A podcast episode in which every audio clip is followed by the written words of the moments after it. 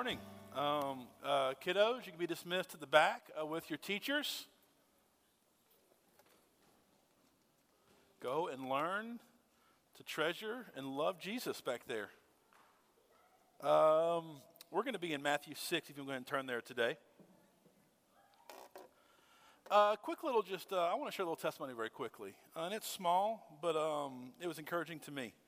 Uh, we had one of those weeks this week. Uh, I was sick on Tuesday, and then Tracy got sick on Wednesday, and it's Wednesday evening, and it's time for our missional community to go over there and gather and encourage each other. And uh, my wife, you know, feels so bad she can't go, and she's sick, and I'm taking kids, and it's like a, just a heavy week. And go and uh, simply just share that with our with our little group, and uh, they pray for us um, and send texts and encourage. Uh, and, and, two things about that. Um, there was a real sense of joy in our household the past two or three days because the people of God were praying for us. I want to tell you something prayer actually works, prayer truly works. And the community of God lifts us up when we are down. And so um, this has nothing to do with my sermon at all today, um, but the people of God are here to encourage each other and to pray for each other. That's a beauty and a gift that we have as the family of God. Amen. Um, so Luke asked me to preach today um, as he is out of town. And um, is going to do a part two of a sermon from last week. So we're going to take a break from James today. And me and Luke were uh, discussing what, what's best for us to hear uh, from God's Word uh, this Sunday. And we were talking, and in my personal study, um, I've been in the Sermon on the Mount for really a few months, just kind of like walking in that, living in that, trying to memorize that. And it's really kind of impacted my life personally. And then I've been in this series in our class on Sundays, um, really on this idea of being a disciple of Jesus and making disciples of Jesus. And we've been talking the past few weeks on this idea that to be a disciple of Jesus, uh, the first part of that is to grow in this competency of pursuing God. That if we are going to um, be a disciple of Jesus and invite others to be disciples of Jesus, the first and most important thing is that we must learn how to pursue God. And that's what got us to Matthew 6 today. And in Matthew 6, to give you a little context here, it is kind of right in the meat of the Sermon on the Mount. And um, in this, uh, the Sermon on the Mount is really is this message from Jesus of what his kingdom looks like. That he is primarily teaching his disciples but there's crowds around that are kind of like looking on and watching, but he's really talking to his people, to his disciples. Uh, this is what my kingdom here on earth can look like. And remember, his disciples um, were poor. The people he's talking to literally don't know where their next meal is coming from. They have a level of poverty that we in 2019 in the West, we just cannot understand. He gives a picture of what the attributes of people in his kingdom will look like what the poor in spirits, uh, peacemakers, those that hunger and thirst after righteousness. He gives a picture of what his righteousness looks like. And we see in Matthew 5 20 that his righteousness, it actually exceeds the law. It doesn't just fulfill the law, it actually exceeds the law that we're called to be a part of. Because the law he is writing is a law on our hearts. It goes beyond adultery and moves to lust of the heart, correct? Moves beyond murder and, and goes to anger in the heart. It, it goes to having a kingdom rule over our hearts. And so we're here in the middle of the Sermon on the Mount. And in Matthew 6, we get like the big driving home point of this passage. And today, what we're going to do. It's going to be a little different today. Um, I didn't put any scripture on the screens, and here's why. Today's message, if you've been in church at, at all, you've probably heard this thought, this idea, even this passage many, many times. Today's sermon is very, very simple. It is. But I'll tell you, it's very, very hard. And what I want to see today is the words of Jesus ourselves. I want you to be active going to your Bible, a Bible or a phone or a tablet, whatever your thing is. I want you to walk with me and to see the words of God from the Holy Scriptures. So today, let's, let's go ahead and stand right now as we read Matthew 6. We're going to start in verse 25. Therefore, I tell you, do not be anxious about your life, what you will eat or what you will drink nor about your body, what you'll put what you will put on. Is not life more than food, and the body more than clothing? Look at the birds of the air. They neither sow nor reap nor gather into barns, yet your heavenly Father feeds them. Are you not of more value than they? And which of you, by being anxious, can add a single hour to his span of life? And why are you anxious about clothing? Consider the lilies of the field, how they grow. They neither toil nor spin. Yet I tell you, even Solomon in his, all his glory was not arrayed like one of these. But if God so clothes the grass of the field, which today is alive and tomorrow is thrown into the oven, will he not much more clothe you, O you of little faith? Therefore, do not be anxious, saying, What shall we eat, or what shall we drink, or what shall we wear? For the Gentiles seek after all these things. And your heavenly Father, he knows that you need them. But seek first the kingdom of God and his righteousness, and all these things will be added to you. Therefore, do not be anxious about tomorrow, for tomorrow will be anxious for itself. Sufficient for the day is its own trouble. This is the word of the Lord. You may be seated. When I read this passage, I can't help but think of a quote from C.S. Lewis. It'll be on the screen, I think. Be on the screen? It's all good. It's not going to be on the screen. Just listen to me. Um, if we consider the unblushing promises of reward and the staggering nature of the rewards promised in the Gospels, it would seem that our Lord finds our desires not too strong, but too weak. We are half hearted creatures, fooling about with drink and sex and ambition when infinite joy is offered to us. Like an ignorant child who wants to go on making mud pies in a slum because he cannot imagine what is meant by the offer of a holiday at the sea. We are far too easily pleased. We are far too easily pleased. Write this down. This is the thought for the day, the main point. I could say this we could go home, but we're not. Pursue God, everything else is secondary. Pursue God, everything else is secondary. Listen, this is hard to hear. Here, here's why it's hard to hear. Because what I am saying is, is for myself and for you, most of the things that we spend our days focusing on, worrying about, planning, fretting, ultimately don't matter. Is that fair to say? Right? A thousand years from now, are the things that I'm worried about today going to matter? No. Will God's kingdom exist a thousand years from now? Yes. Here's a question I had to do this week is I had to, because you listen, you can't like walk in this text and prepare to preach these things and then not say, uh, spend really the whole week like, all right, what's going on in my heart with this? Like, what in my life, what are the all these things, the secondary things that I spend my life pursuing? Like, you, you, I had to do an audit this week.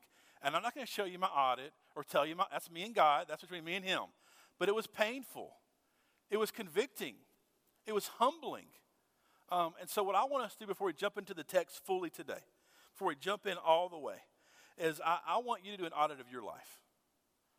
I want you to ask yourself two questions. What am I really pursuing in my day to day life? What am I really pursuing in my day to day life? Second question What is that pursuit producing in my life? I'll give you an example. So, if your life is full of you worrying about um, how are you going to pay your bills, it's a normal, normal pursuit, not necessarily a bad pursuit. But if your life is, if that's what you're ultimately dreaming about, planning for, and pursuing, at the end of the day, what is that producing in your life? So, we're going to do, we're going to close our eyes just for 30 seconds. And for 30 seconds, I want you to do an audit of your life. Ask God to reveal to you um, what those things might be. Let's talk with God, and I'm going to pray for us for our, our text today.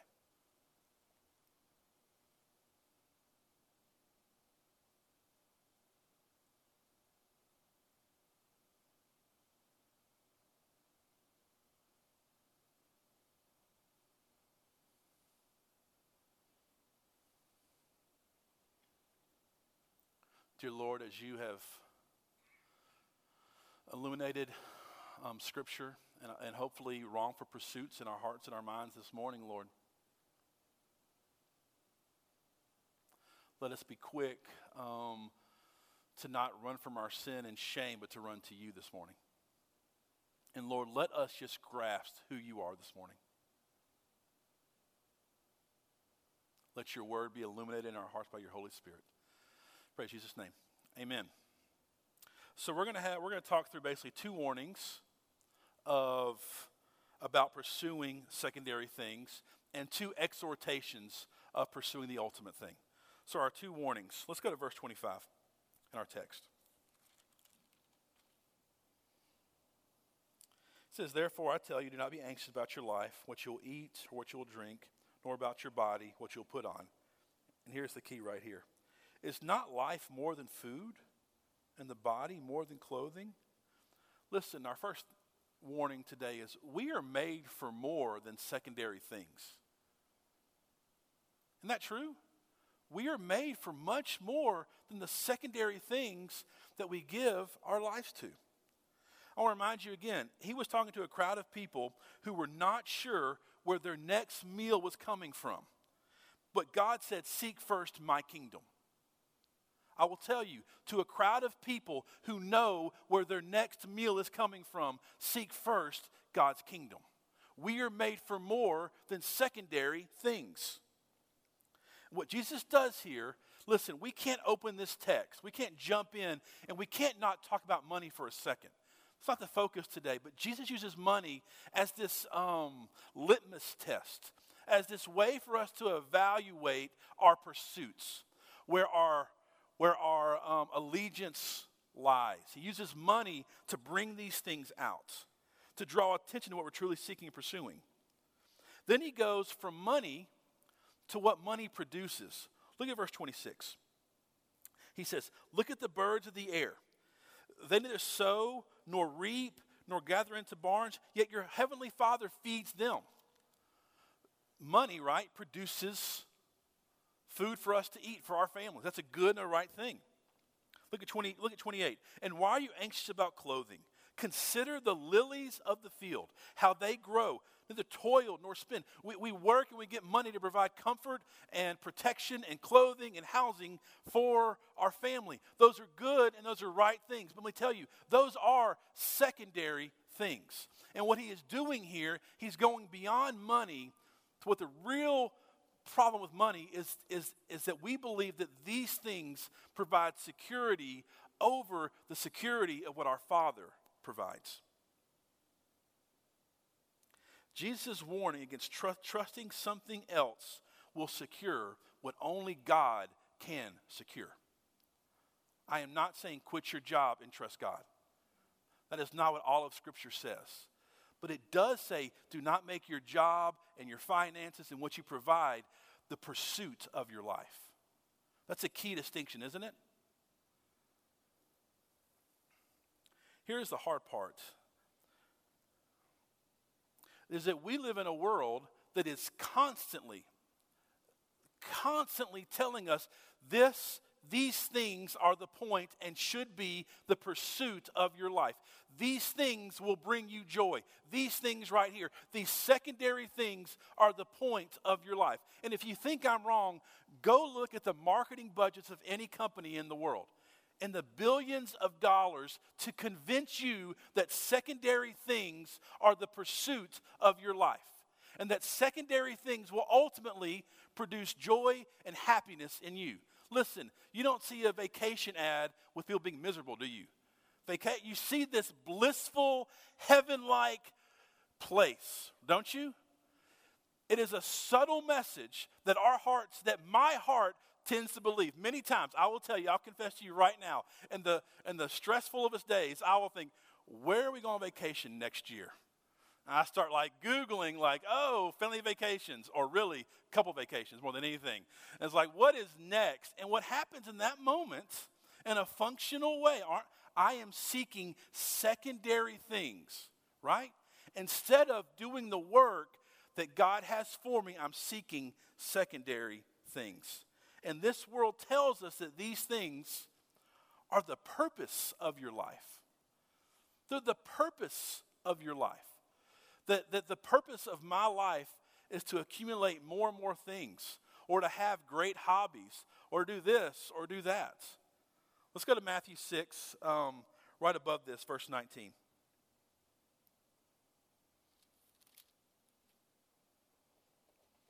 Jesus says here, Do not lay up for yourselves treasures on earth where moth and rust destroy and where thieves break in and steal. But lay up for yourselves treasures in heaven where neither moth nor rust destroys and where thieves do not break in and steal. For where your treasure is, there your heart will be also. Let's go to verse 24. No one can serve two masters, for either he will hate the one and love the other, or he will not be devoted, or he'll be devoted to one and despise the other. Here is the thing you cannot serve God and money. Two phrases jump out at me here. The first is do not. Do not lay up treasures. Do not lay up treasures. He is teaching us here do not lay up things here on this earth that will not last. It will literally wither away. So recently, my, my grandmother's been put into a nursing home. And with that comes uh, all the stuff, right?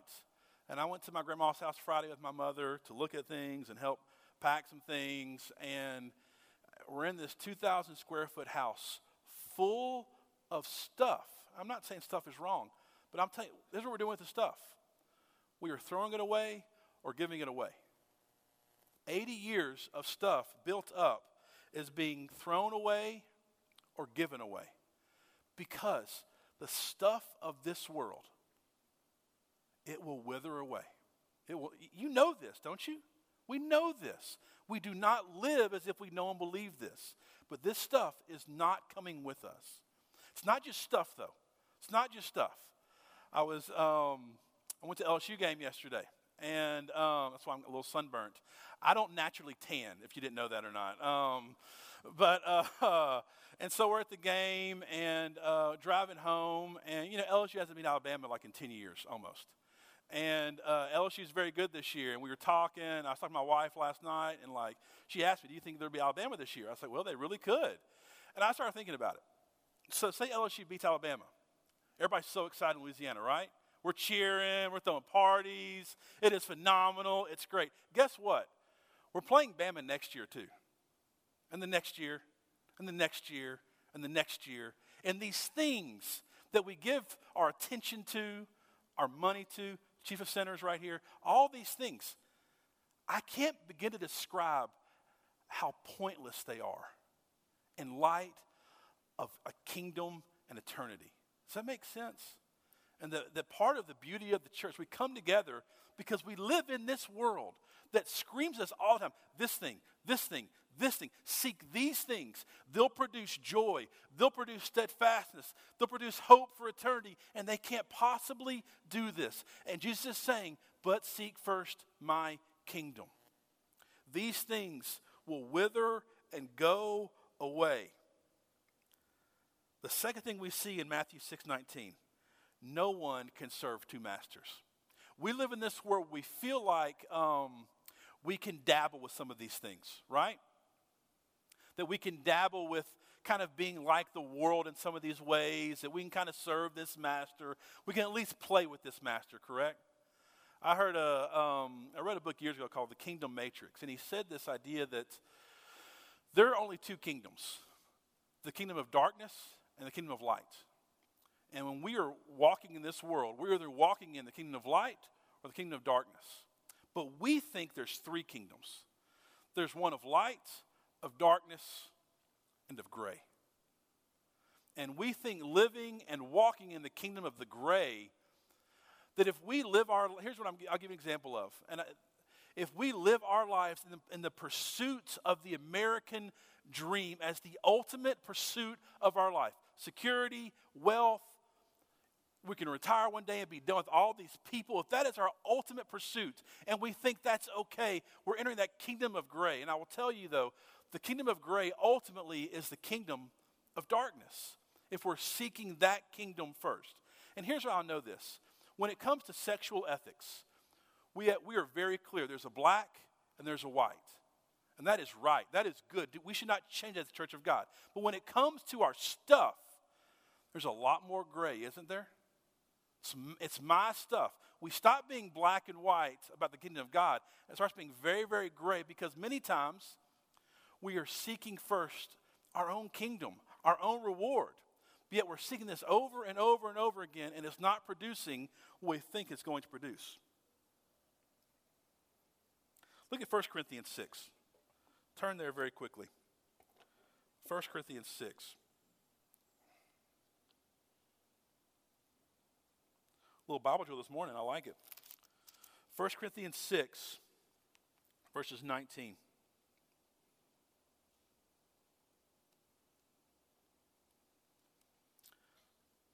We are made for more than secondary things. This is what Paul is saying here. Do you not know that your body is a temple of the Holy Spirit within you, whom you have from God? You are not your own, for you were bought with a price. So glorify God in your body. He's speaking here about sexual immorality. That, that our body, our life, is not about our own pleasures, not our own thing. Our body, our life is for the glory of God. And I will tell you, living your life for the glory of God is much greater. It's much greater. There's much more joy, much more life found in that than pursuing these other things. And it is the battle of belief in our hearts that weighs on us day in, day out. We've exchanged the beauty and the joy of living for God's glory for lesser, secondary things. As bright as a shiny new iPhone and a, and a new home or a new car or a great vacation, as shiny and as great as those things are, they are not as beautiful and great and grand as the glory of God. Now, I'm not saying that homes and things and vacations are bad. They're not. God gives his children good gifts. We see that in Matthew 6. He takes care of his children. That is right and that is good and that is as an amen. But the question is are we making secondary things primary things in our life? And for each of us, there'll be a different answer and a different way we're making secondary things into primary things. So, first warning we are made for more than secondary things. Second warning anxiety is our tell. I don't play poker, but you know that the phrase in poker, they have a tell. You can tell when they are doing something, when they have good cards or bad cards, I think, that there's a tell. I will tell you, uh, what we're seeing here in this text, and it's true in our life, when there is anxiety built up, when we are feeling anxious, that is our tell that we're pursuing secondary things, correct? Because I will tell you, if you pursue kingdom work, if you pursue, pursue God and all of His glory, it'll be hard. I am not going to lie to you. Jesus says that over and over again. There'll be suffering, there'll be trials. You will literally die daily for my kingdom. It's a part of following Him. But what you will not have is anxiety in His kingdom. There's not fear in his kingdom. There's not worry in his kingdom. Listen, we're not anxious because we don't trust God on, on a few levels. Um, the first is we don't trust that he is powerful enough, capable enough to take care of our needs. Is that true? That ultimately, that we pursue secondary things, give our life to secondary things, because we believe if we truly followed what Christ has for us and whatever He's called you to do, that you will miss out on something. We don't trust that God is powerful enough. Look at verse 26.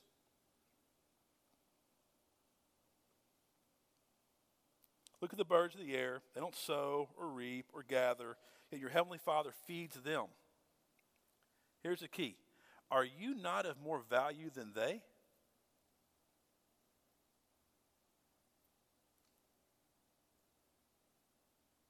Verse 30 If God clothes so clothes the grass, the field which today is alive tomorrow and is thrown into the oven, will he not much more clothe you?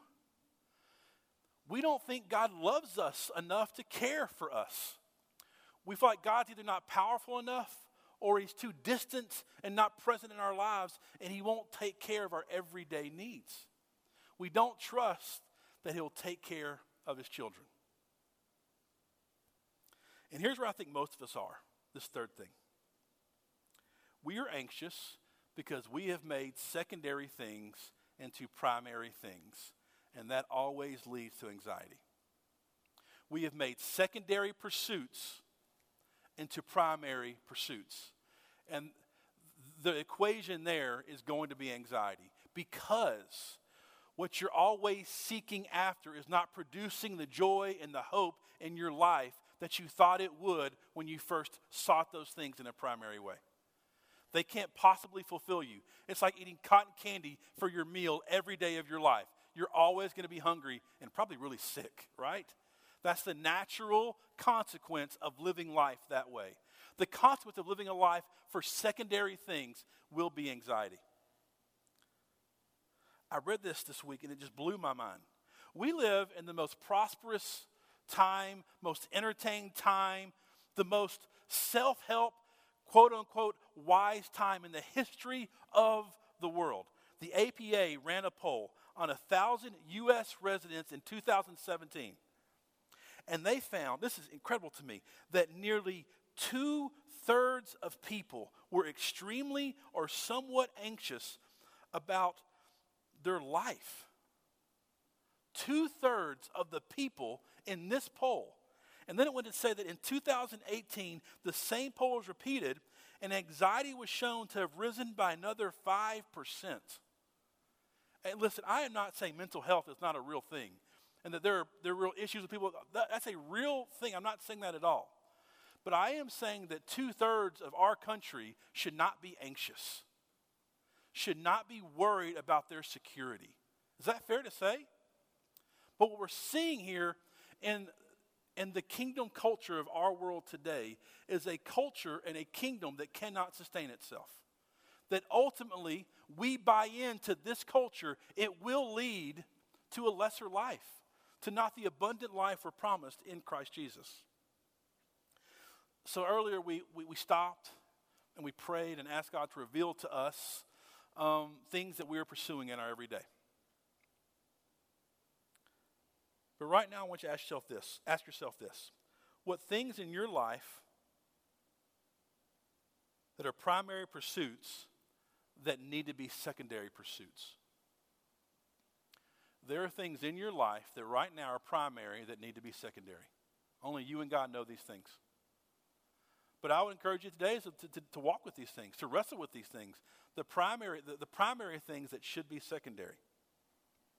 That's our two warnings that we are made for more than secondary things, and that anxiety is the tell. It's the tell that shows us we're pursuing these lesser things but two exhortations for pursuing God, two encouragements, two directions for us pursuing God.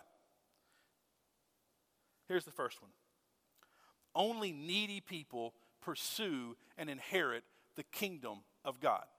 Only needy people will find God's kingdom. Not people who have all their stuff together, not people who trust in their own ability, their own bank accounts, their own pursuits, their own wishes, their own plans. Those people will not inherit and receive the kingdom of God. The gospel is not good news to needy people. It's only good news if you actually need something. If you're fully self sufficient, you have no need for God, correct? That's an illusion. But if we feel that way, we have no need for God. And we see it here in Matthew 6:33. It says, "Seek first the kingdom of God." It's seek first the kingdom of God. And that word first tells us so much about God's kingdom. Because when you're needy, when you are desperate, nothing else matter. The little rocks of secondary things don't matter. Listen, when you are caught in sin in your marriage, the little things do not matter, do they? The big rocks of the grace of God and His kingdom what really matters. When you get that phone call about sickness, the lesser things don't matter anymore, do they? Because you're needy. Because you need a greater hope than lesser things can provide. Jesus spends so much of his ministry describing and teaching this picture of his kingdom in the Gospels. And let's go to it. Matthew 5 3. We're right there. This starts his Sermon on the Mount of how you, the first attribute of his kingdom is this right here. You've heard it before. Blessed are the poor in spirits, for theirs is the kingdom of heaven.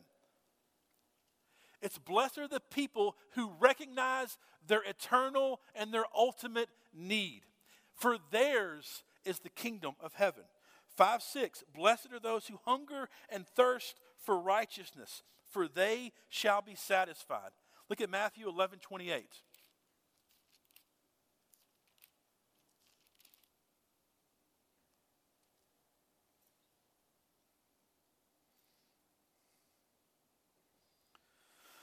Beautiful picture. Come to me, all who labor and are heavy laden, and I will give you rest. For those who can't do it anymore, that have no hope outside of the hope of God, come to me. Matthew 13 44, the great kingdom, the great treasure king, uh, parable. Here we go. The kingdom of heaven is like treasure hidden in a field which a man found and covered up. Then in his joy, he goes and sells all that he has and he buys that field. That's a picture of seeking his kingdom first, of a needy person seeing that this thing is greater and I need and want this. Matthew 18 3.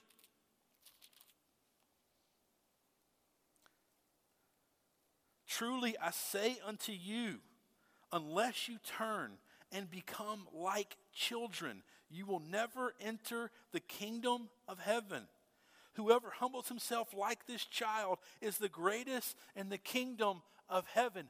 Over and over in the ministry of Jesus, he's saying, we must become needy, weak, and low to enter his kingdom. And I'll tell you, like I said, the gospel is only good news to needy people and I see as a pastor. This is why deathbeds and prisons and people caught in their sin is many times the most authentic and, and true worship and discipleship that I see as a pastor. Because, you know, we're a, a church full of people who kind of have our stuff together on some level, or what we think that we do. And this is why last Sunday was so powerful when Luke had us all stand up about things we've struggled with or suffered through. There was this powerful moment where we exposed our brokenness, correct? And it's because God only works when we are fully needy. And we can't begin to pursue God at all until we are totally brought low. This is true in my life. Many of you are here and taking steps of faith through great trials and great pain. Is that fair to say?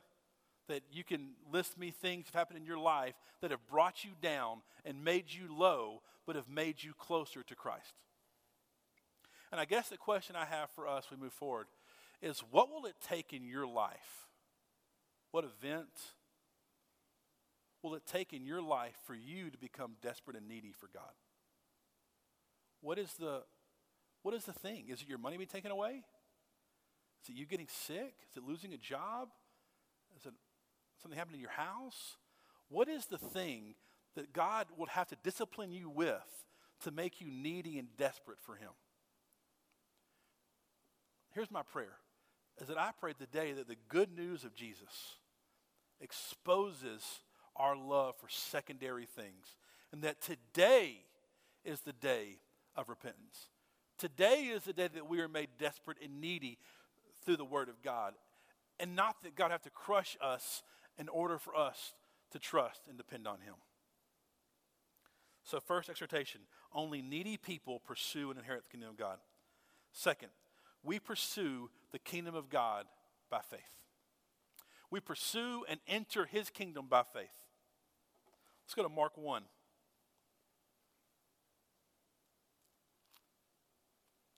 Mark 1, verses uh, 14 and 15. This is the start of Jesus' ministry. Now, after John was arrested, Jesus came into Galilee proclaiming the gospel of God and saying, The time is fulfilled.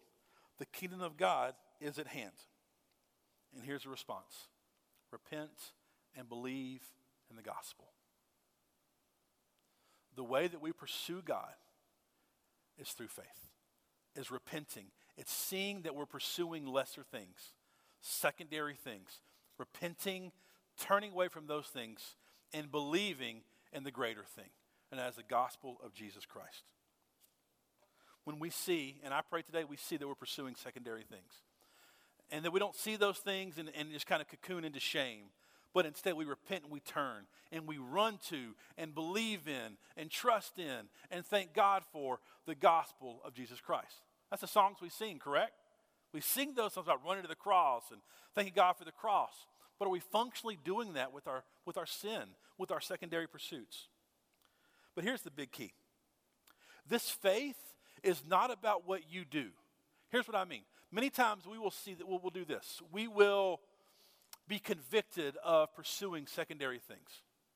And we will turn away from those things, but we'll just turn to more works. So we spend our money um, for ourselves and unwanted. So we turn to uh, tithing or giving other people money, and that's a good and a right thing. But I will tell you that doing those things is not pursuing God by faith. That's pursuing God by saying, Look what I'm doing for you, God. And listen, Everything was accomplished for you by Jesus Christ. Your job is to repent and turn away and run to Him, and then all these things shall be added unto you. God will complete the good work He is doing in you. But turn to Christ. Do not turn to your good works. Does that make sense? There's a big but a subtle difference there. We enter His kingdom by receiving His righteousness by faith. It's not by our righteousness, but by His righteousness through faith that we receive and enter His kingdom. But here is just a, a big key faith is not a one time act where you 20 years ago put your faith in Christ Jesus. Faith for Christians is like breathing. So when life starts in a mother's womb, there's breathing, I think. I don't know that. At some point, breathing starts um, in a baby. But a baby doesn't breathe once and they're done, do they? We continue to breathe over and over and over again. Listen, repentance and faith is the breathing of the Christian life. And you will never get to a point when you don't need to breathe. We will constantly, over and over and over again. This is the beauty of the Christian life. That ultimately, hear this, pursuing God is about you turning away from lesser things and pursuing the greater thing over and over and over and over again. You don't do this once, you do this a million times every day. It is the pattern of pursuing God. And we must learn. This is what discipleship is. We must learn, honestly, how to hear how God is convicting us of sin and responding with obedience and faith in His gospel. That is the secret sauce of the Christian life is repenting and believing over and over and over again. So here's my question for you today. Would, if you're doing an inventory or an audit, as we said earlier, is repentance and faith a normal act of your Christian life? When you think about pursuing God, do you think about turning and believing in the gospel? Because that must be the center of what we do, is repenting and believing in the gospel. And we have these practices of the Christian faith that are not removed from this act of repentance and faith. Here's what I mean we go to God's word to see who God is, to be convicted of believing in lesser things, and then we turn to God. That is the purpose of reading God's word. It's pursuing Him in relationship. It's not just reading an old book to learn about God. That's a great thing to have, but it's not an ultimate thing. We go to the Bible to find God and to pursue God through repentance and faith. Then we talk to God. As we talk to Him, we talk to Him and we confess our sins and we declare to Him that we believe in His goodness. So we must, ha- we must learn the practice of reading God's Word for what it truly is. We must learn the practice of going to God in prayer and confessing our sins and believing in the gospel and praying for others. But we also must learn this practically in John 15 of abiding with God. If we're talking about, um, how do I say this? If we're talking about living a life of not pursuing lesser things, we have to have time every day where we're disconnected from the lesser things of this world and fully dialed in, plugged in, and abiding in the vine. Correct? Let's go to John 15. Let's look at in God's Word, not just from me. Go to John 15.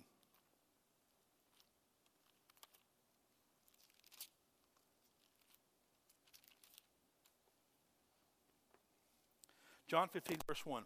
I am the true vine, and my Father is the vine dresser. Every branch in me that does not bear fruit, he takes away. And every branch that he does bear fruit, he prunes, that it may bear more fruit. Already you are clean because the word that I have spoken to you. Here's what I want to talk about for a minute Abide in me, and I in you.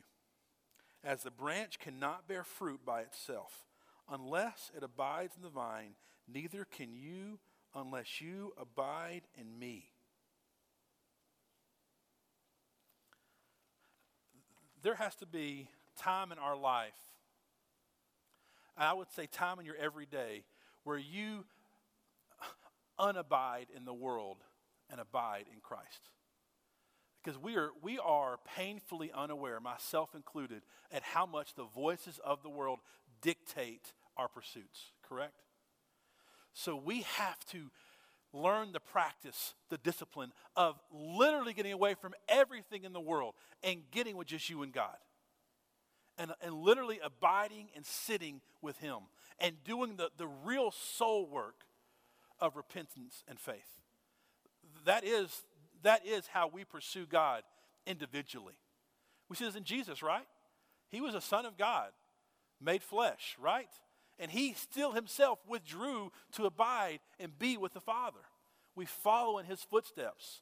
That's how we pursue God. And this is why on your cards, I don't have a card with me right now, on your little connection cards, we have a little phrase on there. What is God saying to you? It's not there by accident. It wasn't like a, a typo one day. It is there because it's right here. When God's word is preached, when God's word is sung about on a stage, when we partake in the family meal and declare that his, his body was broken for us, his, his body was shed for us, we declare those things and believe God's word, all those things, right? I'm going to tell you something as a follower of Jesus, filled with the Holy Spirit of God, the Holy Spirit will illuminate through His Word sin in your life. That is how we say God is speaking to you, right? Not some flippant thing where I thought God said, get this parking spot. I am talking about the Word of God illuminating through the Holy Spirit in your life, convicting you of sin. Not in a shameful way, but in a way that it's calling you to greater and newer life. And so on that card, if you're bold enough to, to write down the things that God is speaking to you and saying to you and convicting you of, it is, it is our joy as a staff to pray for those things and to partner with you in what God is doing in your life. Because one of the greatest lies of the enemy is that we think that we're alone, or that if we expose our sin, that we're somehow going to be pushed away. It's not true. We say this all the time that you know, it's, it's, um, it's okay to not be okay, right? What is, what is, uh, is Matt Chandler, I think, he says, okay, not be okay, but it's not okay to stay there, right? We must expose our stuff so that we can pursue God together. Repent of the secondary things, believe in Christ, and pursue Him. Because remember, as we said at the very beginning of the service, pursue God. Everything else is secondary. And the question for us today what are the secondary things in your life that are driving your life? Let's pray. Dear Lord,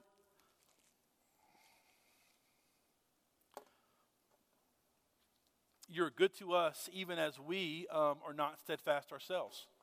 Even as we sin, even as we are foolish, even as we pursue lesser things.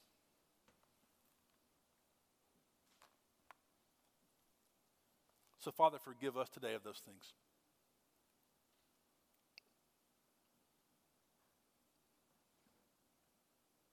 Lord, I ask that you make myself and you make us um, truly desperate and needy today. And as we're truly desperate and needy, Father, we'll see our need for you. And that we'll run to you and pursue you with abandon.